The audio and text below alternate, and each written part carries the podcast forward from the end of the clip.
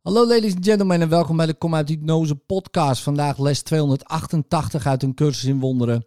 Laat me vandaag mijn broeders verleden vergeten. Dit is de gedachte die me naar u leidt en tot mijn einddoel voert. Zonder mijn broeder kan ik niet komen tot u. En om mijn bron te kennen moet ik eerst begrijpen wat u als één met mij geschapen hebt. Het is de hand van mijn broeder die me naar u leidt. Zijn zonden liggen in het verleden samen met die van mij. En ik ben verlost, want het verleden is voorbij. Laat me dat niet koesteren in mijn hart, of ik zal de weg die naar u voert verliezen. Mijn broeder is mijn verlosser.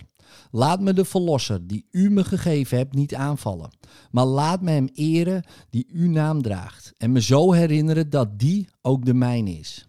Vergeef mij dan vandaag en je zult weten dat je mij vergeven hebt als jij je broeder in het licht van heiligheid aanschouwt.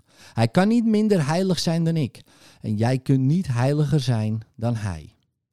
In liefde, tot morgen.